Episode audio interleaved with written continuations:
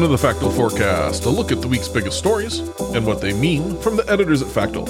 I'm Jimmy Levis.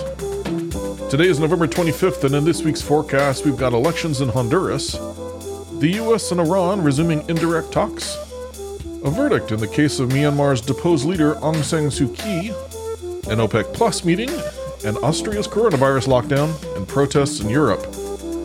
You can also read about all these stories and more in our weekly newsletter, which you can find a link to in the show notes. Hondurans will be voting in the country's general election Sunday. However, they'll be doing so amid a climate of political violence. UN High Commissioner for Human Rights Michelle Bachelet recently expressed concern about the ongoing tensions and asked Honduran authorities to ensure transparent and peaceful elections that fulfill international democratic standards. Since the primary elections were called in September of last year, 29 people, including candidates, have been killed, 14 more have been attacked, and still 12 others have experienced aggressive behavior.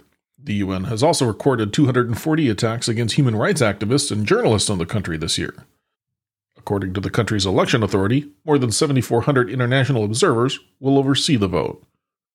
Hondurans will be electing a new president, nearly 300 municipal authorities, and more than 100 national Congress deputies.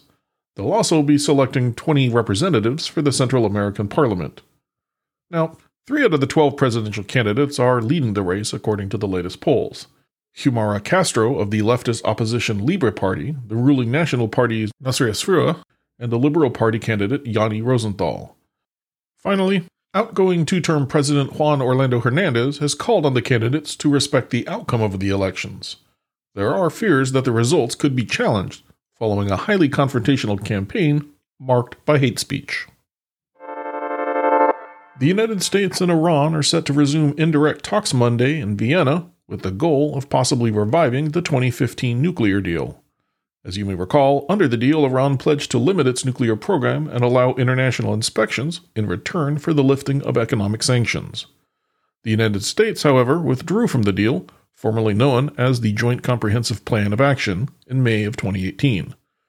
Then President Donald Trump dismissed the agreement, which was between Iran, China, France, Russia, the UK, the US, Germany, and the European Union, as a horrible one sided deal that should have never, ever been made. Since the US withdrawal, Iran has moved further from compliance with the deal's stipulations through a series of steps, such as increasing enrichment purity and limiting inspector access. Now, President Joe Biden has made restoring the deal a priority, albeit one with significant challenges. Iran has insisted that the United States take the first step by lifting sanctions. Biden, on the other hand, said the U.S. will come back to the deal once Iran returns to compliance.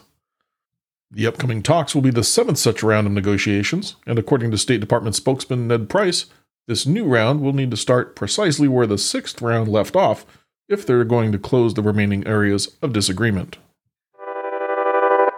Court in Myanmar's capital, Naypyidaw, is expected to give its verdict on Tuesday in a case against deposed leader Aung San Suu Kyi, President U Win Myint, and former Naypyidaw mayor Myo Aung. The former leaders are charged with incitement. Suu Kyi is already on trial for or has been charged in about a dozen criminal cases since Myanmar's military overthrew the civilian government. The coup began in February over allegations of fraud during the November 2020 election. Earlier this month, Suu Kyi was charged with electoral fraud after the military appointed election commission brought the case against her and 15 other officials. She also faces charges of breaching coronavirus restrictions during the elections, violating the Official Secrets Act, and engaging in corrupt practices. Now, the upcoming verdict would be the first rendered in any of the cases against Suu Kyi, and a conviction in this or any of the cases would likely bar her from running for office again. Supporters of Suu Kyi and independent rights organizations have criticized the cases as a tool to discredit her and her National League of Democracy party.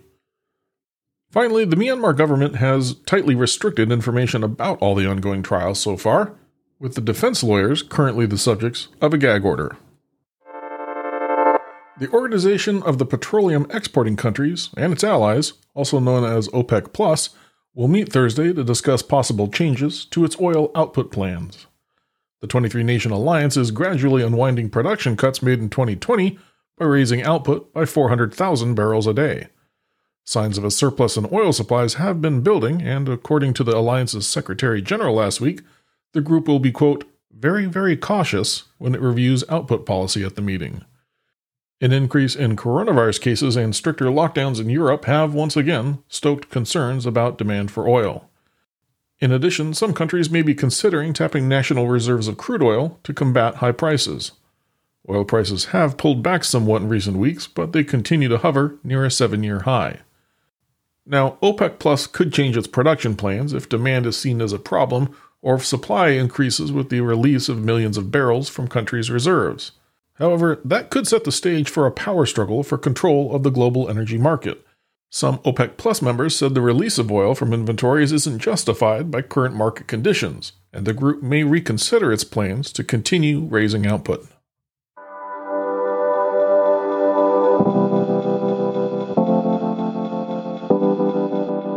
Our last item for this forecast is on Austria's coronavirus lockdown and protests in Europe.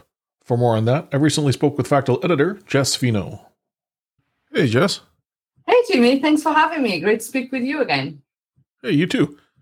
You know, the last time you were on the podcast, things were looking up. We were talking about European travel reopening. But here we are, less than six months later, with another coronavirus related lockdown. I guess my first question for you is you know, what's going on? I know. That seems like ages ago, and that we are going a bit backwards. But yeah, so people in Austria were forced into a new nationwide lockdown um, that came into effect this Monday to try to contain a recent spike of coronavirus cases in the country. The fact is that Austria has one of the lowest vaccination rates in uh, Western Europe at around 65%. And this has driven government officials to decide to extend the lockdown for unvaccinated residents. Even after the restrictions are, are li- lifted for the overall population on December 2nd, uh, this also explains a controversial decision to introduce a mandatory vaccination across its entire population. Austria is the first European country to announce such plans, and I wouldn't be surprised is the first of many. Lockdowns and mandates, two things that are never popular. I suspect these have elicited some strong reactions in Austria. Oh, yes, of course. So the new lockdown is the first among uh, EU countries this fall um, and as you can imagine, this led to large protests across the nation's capital over the weekend. Austrian officials hope the 20 day nationwide lockdown will help contain the spread of the virus. But after that, those who are uh, unvaccinated will still be unable to go to restaurants, bars, and non essential shops. Now, many are calling the measure a restriction on, uh, of human rights the move to make vaccination mandatory from February 22 is expected to drive further tensions and as well as potential lawsuits, you know. Has Austria's actions had uh, any impact on its neighbors? Uh, yes, over the weekend we've seen several protests actually. So other countries have started to follow suit with Czech Republic and uh, Slovakia banning unvaccinated people from restaurants, bars, and most public events and, and more anti coronavirus restrictions protests are expected in other European countries this weekend. Um, after last week, violent demonstrations in the Netherlands, for example, that led to more than 100 arrests, as well as protests in Belgium, Croatia, and Italy, to name a few of the larger ones that we covered. Uh, meanwhile, the WHO's uh, regional director warned that unless measures were reinforced across Europe, half a million more deaths could be recorded by spring. So we are not out of the woods as of yet. Well, that's certainly a concerning thought. I guess we'll leave it there for now, but I trust you'll let us know if there's any big developments. Thanks for the update, Jess. No worries, Jimmy. Thanks so much. Take care.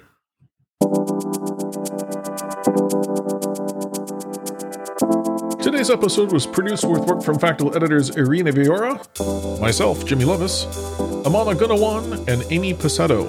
Our interview featured editor Jess Fino, and our music comes courtesy of Andrew Gosby. Until next time, thanks for listening to the Factal Forecast. We publish our forward looking podcast each Thursday to help you get a jump start on the week ahead. You can, of course, subscribe for free, and if you have feedback, suggestions, or events we've missed, drop us a note by emailing hello at.